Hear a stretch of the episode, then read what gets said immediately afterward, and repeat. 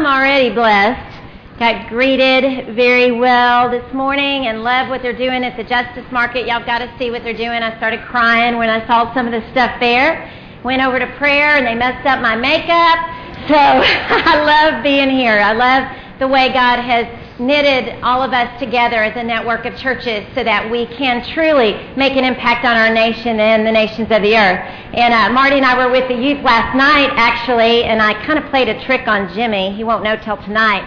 But I preached to the kids, and I uh, actually got pictures that I haven't seen probably in 15, 20 years of Jimmy and I in Papua New Guinea. And I incorporated in the message and put some up and more of him than me by far and uh, baited the kids to give him a hard time tonight. So if you have youth, ask them about that. That was kind of fun, actually. All right, so we're continuing with y'all's series, Created to Do Great Things. Aren't you glad that we serve a great God? And then he says that that same Holy Spirit that raised Jesus from the dead, he puts inside of us. And that's why we together in the body can do great things for the kingdom of God. What an exciting time to live. And today we're talking particularly on a heart for justice.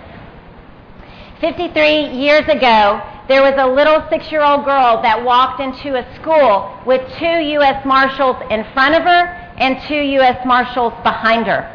As she approached the school, there was a barricade and people yelling terrible things at this poor little girl. When she finally made her way into the building, the school teachers refused to teach her. The administration were made by law to find a teacher that would teach her, and they did. A teacher stepped up, but they made her teach that child in a classroom all by herself. She had to do recess in the classroom, eat lunch by herself in the classroom with no other classmates. When she went to the restroom down the hall during the day, she had to go with escorts. This is a true story of a little girl named Ruby Bridges. You see, in 1954, the Supreme Court declared that school segregation was unconstitutional here in the U.S. But when Ruby was a first grader, the schools were still separated by race. And in 1960, in New Orleans, where Ruby lived, they finally chose a few black children to be integrated into a school. And a few of the children were chosen to go to the all white William Frantz Elementary School. But what happened November 14, 1960, was that Ruby was the only child that actually went. The U.S. Marshals came and they took her, and the mom was like, Where are the other children? And no other children came. But as a mom and dad who walked with God, they really prayed and believed that this was not only the right step for Ruby, but it was the right step for the children after her. And so I want you to watch this video clip as we set up the message.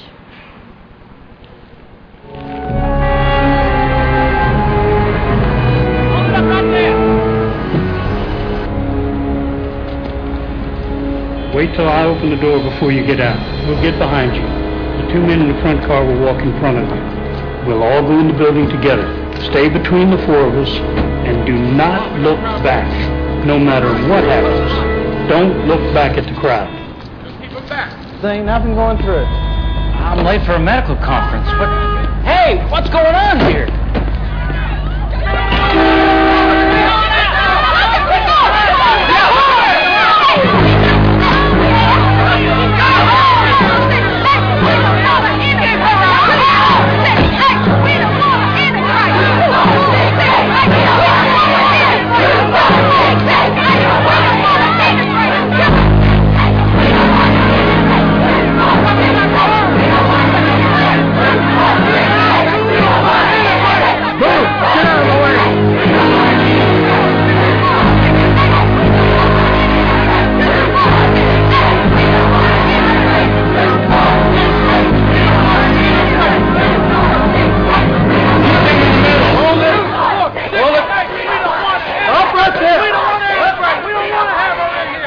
great state of Louisiana says you cannot enter. No. Thank you, sir. The President of the United States says that I can.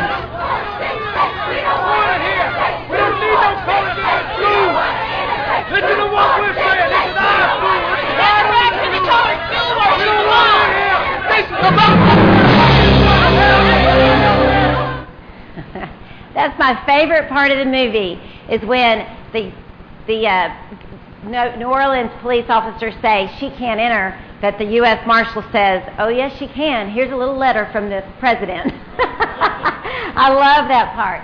And then here's a picture of the famous Norman Rockwell painting of this event. Maybe you've seen it before.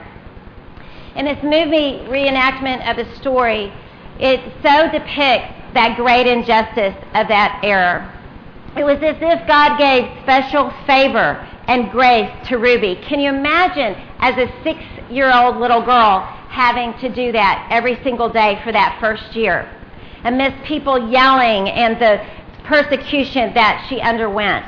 But she had a very supportive mom and a supportive dad, and then others stepped up. Even in the movie, there was the picture of that psychiatrist that was actually a real life person. His name was Robert Cole, and he witnessed this event for several weeks and was watching it. And he was so moved with compassion that he offered to meet with Ruby once a week to counsel her and help her process that very difficult situation that first year. As I said, the teachers refused to teach her, but they found one woman by the name of Barbara Henry. And she said, I will do this. But that's, how many of you are teachers in here? It's already stressful, right? Because you'd imagine how much stress this teacher underwent in that situation, but she signed up for it because it was the right thing to do. The Bridges family also suffered in the decision they made to send her to school. The father lost his job because of persecution. His grand, her grandparents were turned off their property in Mississippi that they had been at for 30 years. But other people stepped up and helped someone offered her father a job. Then the neighbors, they started watching her house because it was getting vandalized and they stood watch on shift to make sure no one vandalized it. And then a group of people started gathering in the morning and they followed the caravan of U.S. Marshals the five blocks to the school to show their support. And my favorite, some families even took their children out of their schools, the white schools, and took them and put them in to the William Frantz Elementary School to show their support. Isn't that amazing? What strikes me about this story are the ones that stood up for Ruby, the ones who helped. It wasn't just one person that turned this great injustice of racism and prejudice. It took the president using his authority and his position. It took the U.S. Marshals and their training for what their job was the school teachers, the neighbors, the psychiatrists, and on and on. They acted justly with their skill set and they took the opportunity. To me, this is a picture of the church. It's a beautiful picture of the church. I think the reason I love this story so much, and so many people do, is it's not just a story of a little girl, but it's a story of redemption. Normal people being moved by God, being moved by compassion, doing what they could do. There's a quote from the 1700s by Edmund Burke, and it says, All that it takes for the triumph of evil is for good men to do nothing. Thank God in that era there were good men and women that didn't just stand by and do nothing. Isaiah verse third, chapter 30 verse 19 it says God is a God of justice. And in Isaiah 61 8 it says I, the Lord, love justice. So I want to define the word justice for us. It says it's acting fairly, honestly, equitably. It's the fair and equal treatment of all individuals. Justice is standing up for what is right. And in the Bible and in the church, God calls us all to be a people of justice. Our theme scripture today is Micah 6 8 and it reads, And what does the Lord require of you? To act justly, to love mercy, and to walk humbly with your God. Can y'all say that with me? Ready? Read. And what does the Lord require of you? To act justly, to love mercy, and to walk humbly with our God. Well, this is pretty strong because it says, What does God require of you? What is He requiring of us. So let's break down this scripture.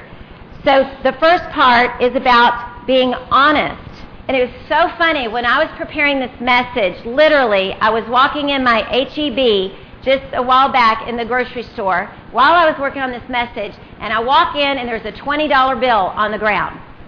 And I was like, woo, $20. And I picked it up, and I hate to say it, but my first thought was, that's an extra $20. Maybe I'll get my nails done, you know? And then I'm like, of course, this is not mine.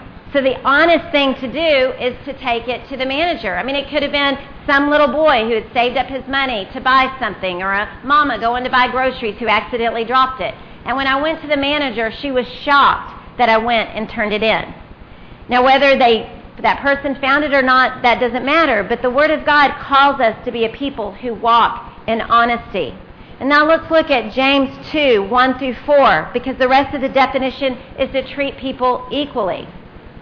And the scripture reads, My brothers, show no partiality as you hold the faith in our Lord Jesus Christ, the Lord of glory. For if a man wearing a gold ring and fine clothing comes into your assembly, and a poor man in shabby clothing also comes in, and you pay attention to the one who wears the fine clothing, and you say, Come here, sit at the good place, while you say to the poor man, You stand over there, or sit at my feet, have you not made distinctions among yourselves and become judges with evil thoughts? Wow. Could it be evil when we don't treat people equally and honorably and treat them with dignity? Um, a few years ago, Marty and I took our kids to do a poverty simulation. I don't know if y'all have ever done that, but you basically go into a ministry that ministers to the poor, and you have to give up your possessions and your money, and for the weekend, really learn about what happens with the poor. And part of that time was meeting with our Mercy House, which is a recovery for men um, from drug addiction, and many of them were homeless, and we heard their stories. And what impacted me the most hearing their stories how they would say when they were out on the streets and they were homeless, how they just felt like they weren't even human because of the way other people treated them. And the longer they were out there not able to shower or to wash their clothes, the more they were treated poorly. And I remember leaving saying, God, it is complicated. It is, sometimes you have to say, do I feel safe? Or am I going to be asked of something? Do I give money? Do I know it? And we're in our own little world. But I thought no matter what the Lord is provoking us to do at that moment, we can treat them with dignity. We can treat them with honor. We can look them in the eye. We can greet them. Even if we're pulling up and they're asking for money in the corner, we can say good morning and God bless you and smile at them at least and treat them as human and with dignity. And I believe that's what the Word is calling us to to walk in honesty and to walk in treating people with that are equal and with dignity. Another funny example is uh, when Dayna and Heather Mercer, some of our missionaries, that when they were rescued out of Afghanistan, they got to go to the White House. And what was noted about them so many times were that they would treat the housemaids and the drivers and the common people around the hotels and the um, White House just as much as they would, just the same as the way they treated the dignitaries. And why did they do that? Because they had years of walking with Jesus and honoring the poor and honoring all people. And so I believe that's a huge takeaway for us today is that we step up our game and we really engage and treat all people with dignity and with honor. I remember one time I won, which was really awesome, love to do it again, a coupon to get my house cleaned by Merry Maids. And four ladies came and they cleaned our house, and Brooke and I happened to be home for the day. And Brooke made them cookies, and we talked to them. And I mean, it was a fun day. I mean, that's a fun day, ladies, right? When you get your house clean, you know? And afterwards, we just said, Is there some way that we can pray for you? And two of those ladies started crying. And they said, No one treats us well when we're in their houses. You don't know how many houses we actually go in in the summertime and they turn off their air conditioning and leave for the day while we clean. Is that incredible?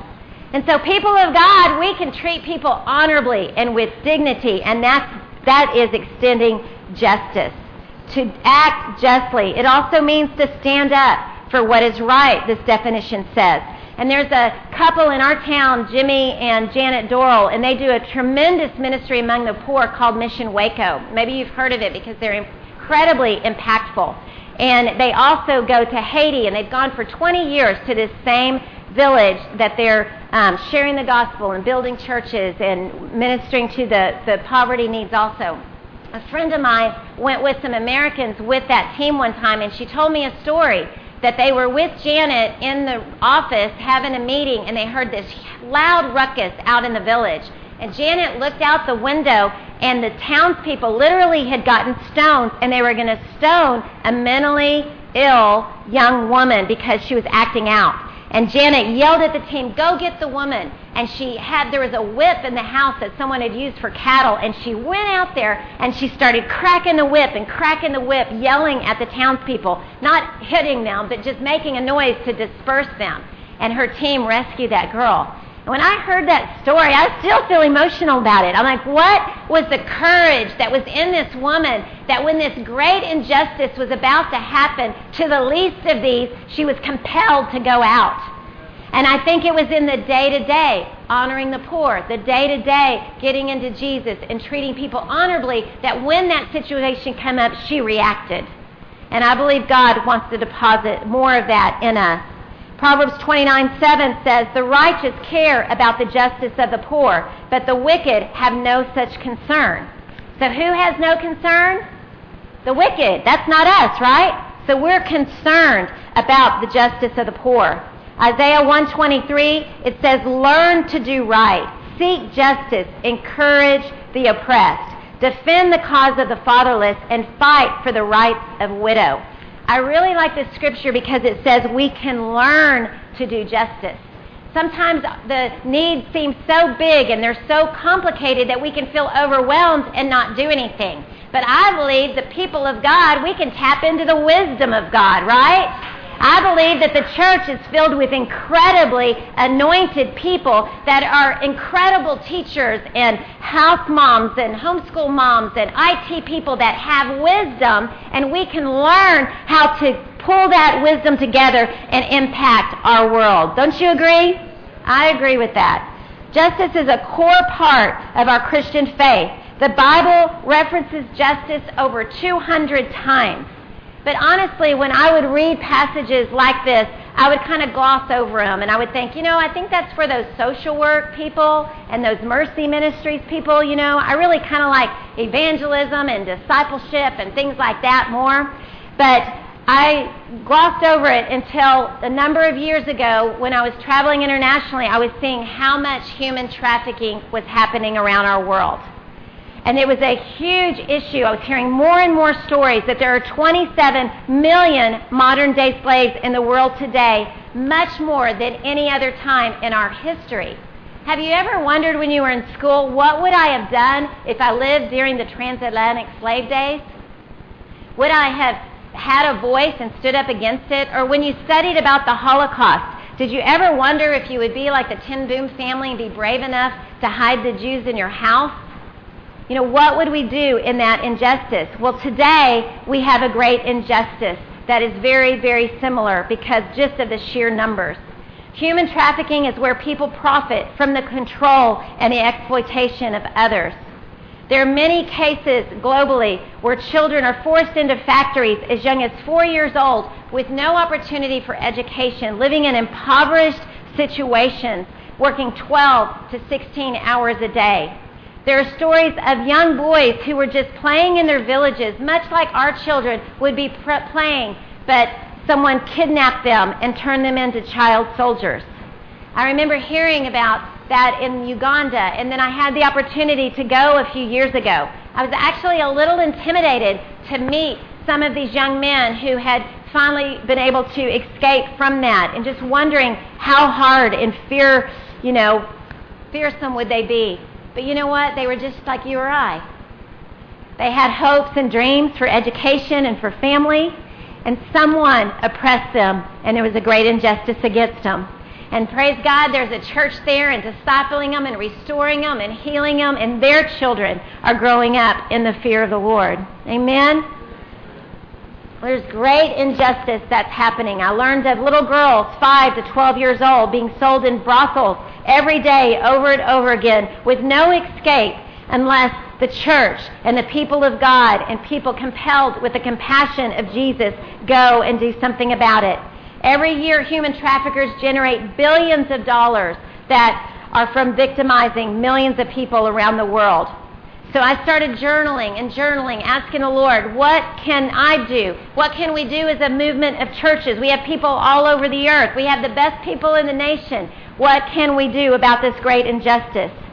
And I remember I was looking at Proverbs 31, 8, and 9. It says, Open your mouth, judge righteously, defend the rights of the afflicted and the needy. And I knew God was capturing my heart as He was so many other people at the same time. That busyness and life and kids, you know, every time I would think we need to do something, there just it just nothing would happen because there were so many things happening.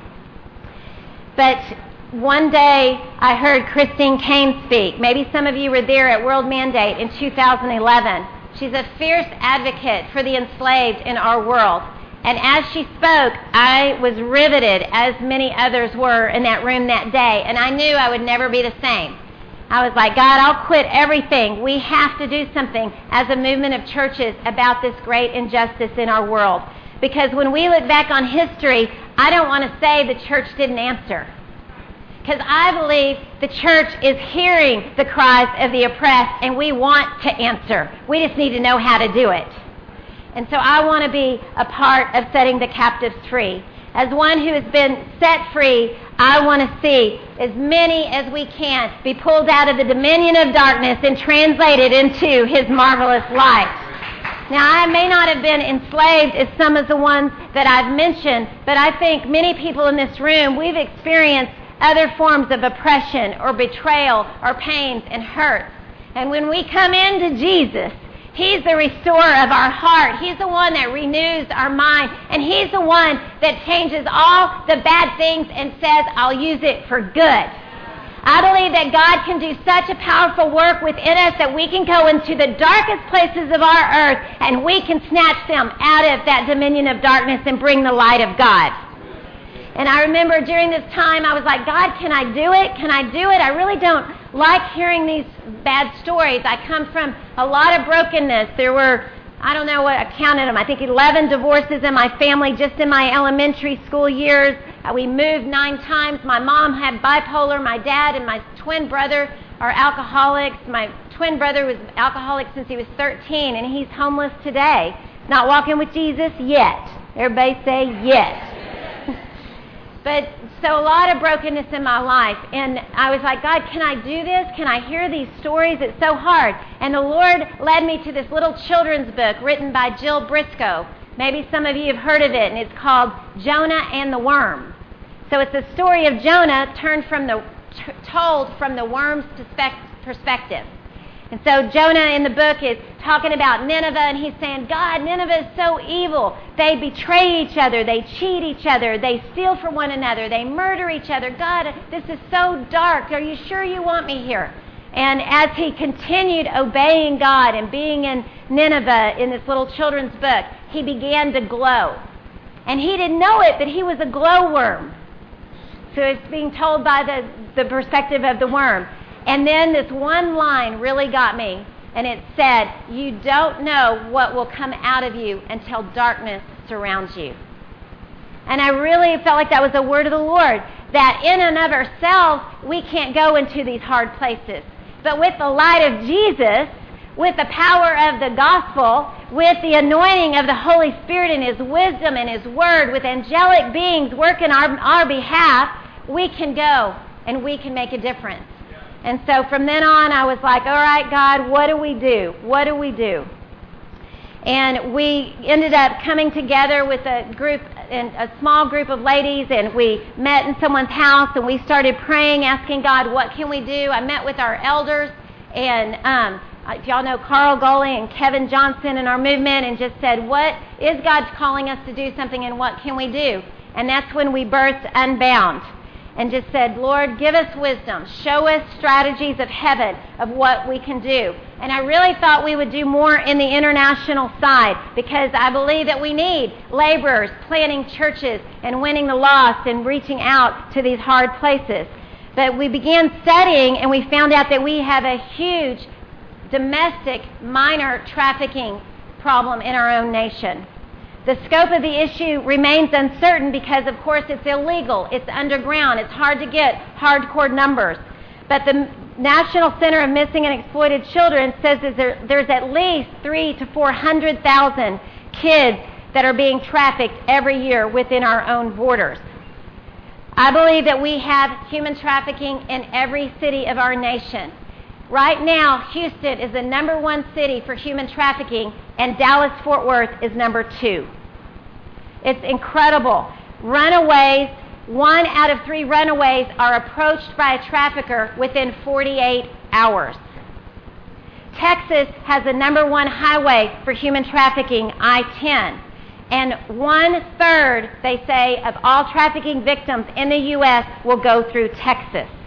The National Human Traffic Hotline receives more phone calls from Texas than any other state, and 15% of them are from Dallas Fort Worth.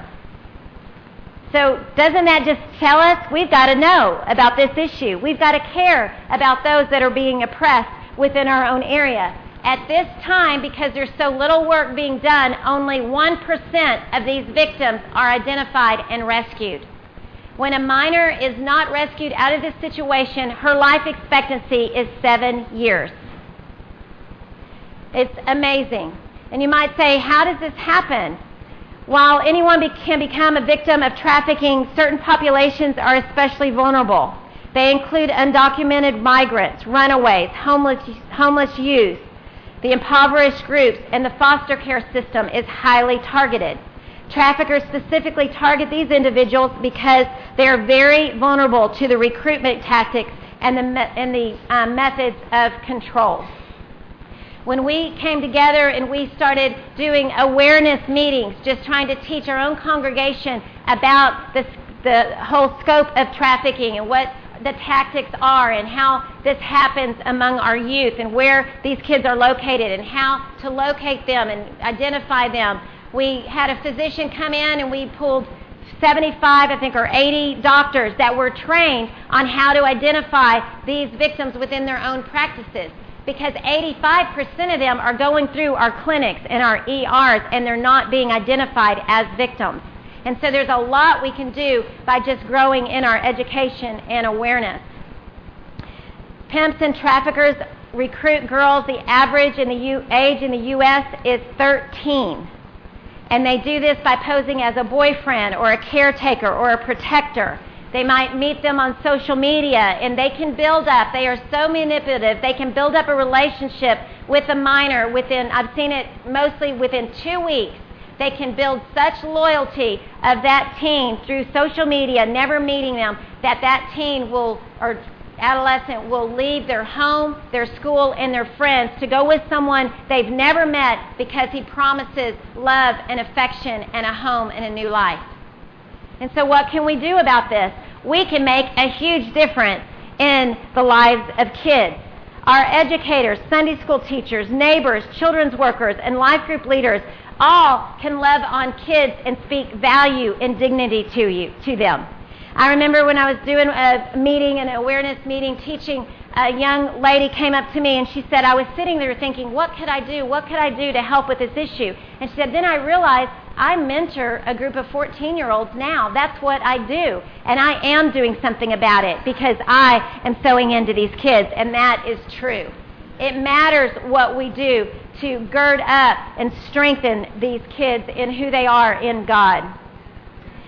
And like I said, almost every city has human trafficking because drug dealers and gangs and criminals are turning to the trade because there's huge profits and very little risk of being caught or being prosecuted.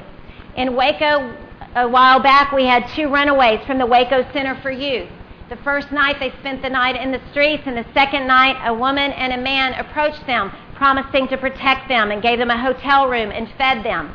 One of them, when she saw things turning bad, ran and got away. The other one was trafficked for two weeks before she ran to law enforcement and was rescued. And then we heard that in the front page of the paper that the traffickers were caught. And our Unbound team, we just rejoiced that they were caught. But then you fast forward five months, and I received a phone call just two months ago in my office. And it was the mom of the trafficker.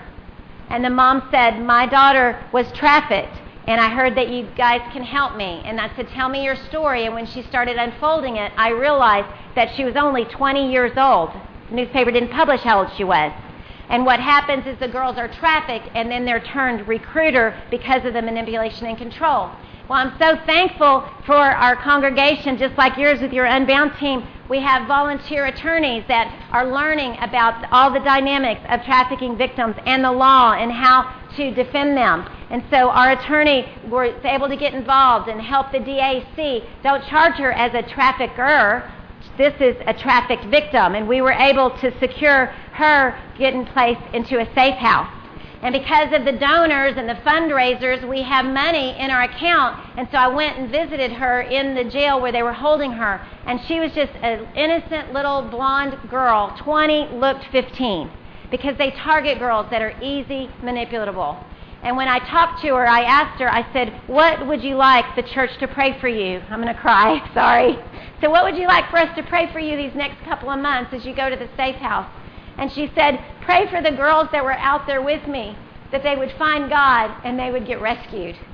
And then, because we had the resources from the fundraisers and people giving, we were able to buy her some clothes. And I met the parents. They came to my office, and I was able to give them clothes before they went to go pick her up so she would have clothes to go to the safe house in. And I was so thankful that the church had responded. Can you imagine going through that as a mom and a dad? But I was able to say the church is there for you. I was able to say I, met, say, I met with your daughter. She's beautiful. Do you know what she said when I asked her what we could pray for her? She was thinking of others. And can you imagine what that meant to these parents? And I was like, yes, it matters that we, the church, are doing something about this. They have a safe place to come for their own healing, and then we are able to intervene on the behalf of this one. The church responding to injustice. It's not new that we are doing this. We have a long history in America to be the forerunner in things that affect our nation. The care for the sick historically was addressed by Christians. Hospitals grew as part of the church's mission and became a part of community as they tended to the health care of soldiers and then others who were suffering. Today, many of our hospitals are still supported by the Methodists and the Lutheran and the Baptist. And if you look back in history, most of the surgeons and the doctors and people in the hospitals were believers. They were Christians compelled by compassion of Jesus to start that. Christians were also the forerunner in establishing good education. When you look back in our history, there was a great need because there was so much illiteracy. And 106 of a, the first 108 colleges were started on the Christian faith. At the close of 1860, there were 246 colleges in America, and 17 were state institutions, and almost every other one was founded by Christian denominations or individuals who claimed the name and the reason of Christ. That's incredible. Harvard was named after a Christian minister. Yale was started by clergymen. Princeton was first year the class was taught by Reverend Dickinson. So it was the compassion of Jesus seeing huge needs in our world, being compelled by God, having His wisdom to come alongside and to do it. Another great social need in our country was the need of orphans in the early 1900s.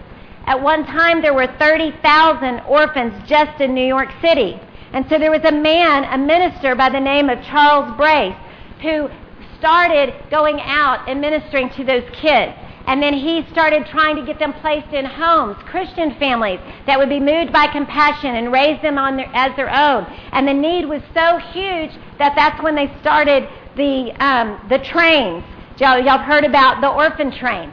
And there was 150,000 to 200,000 kids were placed in homes during those years. That's a lot of kids. And his hope didn't always happen, but his hope was that they would be taken by Christians who would raise them as their own, clothe them, educate them, and teach them about the ways of Christ. So, why are we impactful and effective as a church? Because we have people that are moved by the compassion of Jesus. Because we are commanded to set the captives free. Because we have the anointing of the Holy Spirit within us to see healing and restoration and deliverance be thoroughly brought.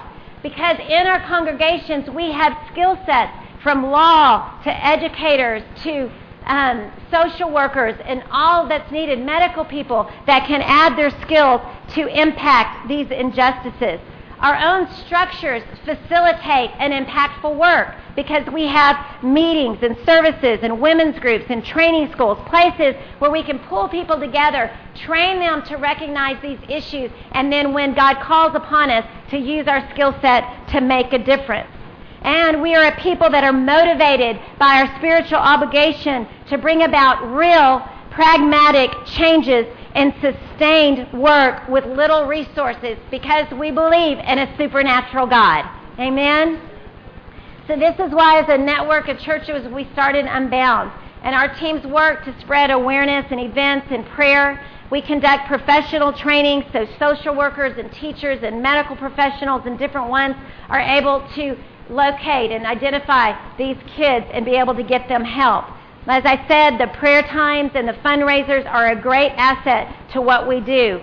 And even when we do a 5K race or anything, it's spreading awareness, and awareness saves lives. When we talk about it, then people start identifying with it. And when we are doing something as a church, then people in our own congregations who are either victimized by this or their children are or someone they know are, they know that they can come here for help and healing. And just a couple of weeks ago, we had a mom in our congregation come to us, and her stepdaughter had run away because she was placed in the juvenile system and she didn't want to be placed back into that home. It's a complicated situation, and it usually is because that's the kind of kids these traffickers target. She ran away with a friend saying that she was promised this place in Houston and these people were going to take care of them, but she was trafficked. She was fortunate enough to have her cell phone and was able to text her mom enough information for her to contact Vice in Houston that rescued her and a 15 and a 16 year old, and she was 17. And I want to say for our law enforcement, man, we need to pray for them, encourage them, because they are out there doing the hard work, and we need to get behind them. When Vice went out to try to find these kids, they couldn't find them the first night, and they called the mom and said, I'm sorry, we're calling it a night. We can't find them. And of course, the stepmom went hysterical because she knew what was happening to her stepdaughter. And this one vice guy said, I will find them. And he went back out and he found all three of those kids. Isn't that amazing? But we were able to minister to the mom and be able to receive this girl. And we are working this week to get her placed into a safe house. We have a college student that's been taking her to appointments and taking her to get clothes because she didn't have anything. Our medical doctors who were trained were able to see her and know the special needs that she has as a victim. Our attorney is able to work with the law office in Houston because she actually got charged with prostitution. That's a whole other story and crazy. But our attorney who's skilled is fighting to say, take that off. She is a victim, not a criminal. So I'm so thankful for all the people that are jumping in to do something. So what else can we do just the day in and day out? Let's look at Micah 6 8 again. That we can act justly day in and day out. That we can live honestly. That we can treat people equally in our daily lives. That when we are faithful with these things in the little, God will give us more. And we can look for those opportunities. We can educate ourselves on the issue of modern day slavery and read books on it and continue to learn. And Unbound will continue to house education things here to teach us. We can increase our pressure on companies, telling them that we don't want products that are made by slaves around the world. We can abstain from pornography and use our voice to communicate that we will not participate in pornography that is totally linked to trafficking and it drives up the demand for these victims. We have a curriculum coming out in the next couple of weeks that any men can have where it's everything's on the PowerPoint and you can educate your small groups, your life groups, your men's groups, people at work on the addictive factors of pornography and then it goes on to how it is connected to trafficking and it's really compelling and it's a source for men to be able to stand up for this issue. Because we need godly, holy men in this fight too. These girls need to know that there are good men out there. There are protectors. There are prayerful men. There are men of dignity and of honor, and they are safe. So the Bible tells us to seek justice and rescue the oppressed. So just like those people ran into Ruby's story, you ran into this story today. Ruby's story fought to end prejudice and racism in our country. But there are 27 million Rubies out there today. Ruby didn't need the U.S. Marshals to quit their job to fight it. She didn't need the president to fight it or the teacher to, or the president to quit his job or the teacher to quit their job to fight this injustice. They just needed to step up and to do what they could do within their sphere of influence. Our passion of justice comes from our faith, our love for God and for others.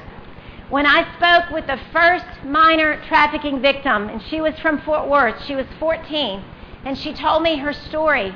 And then at the end of her story, she said, We don't think that anyone out there cared about what was happening to us.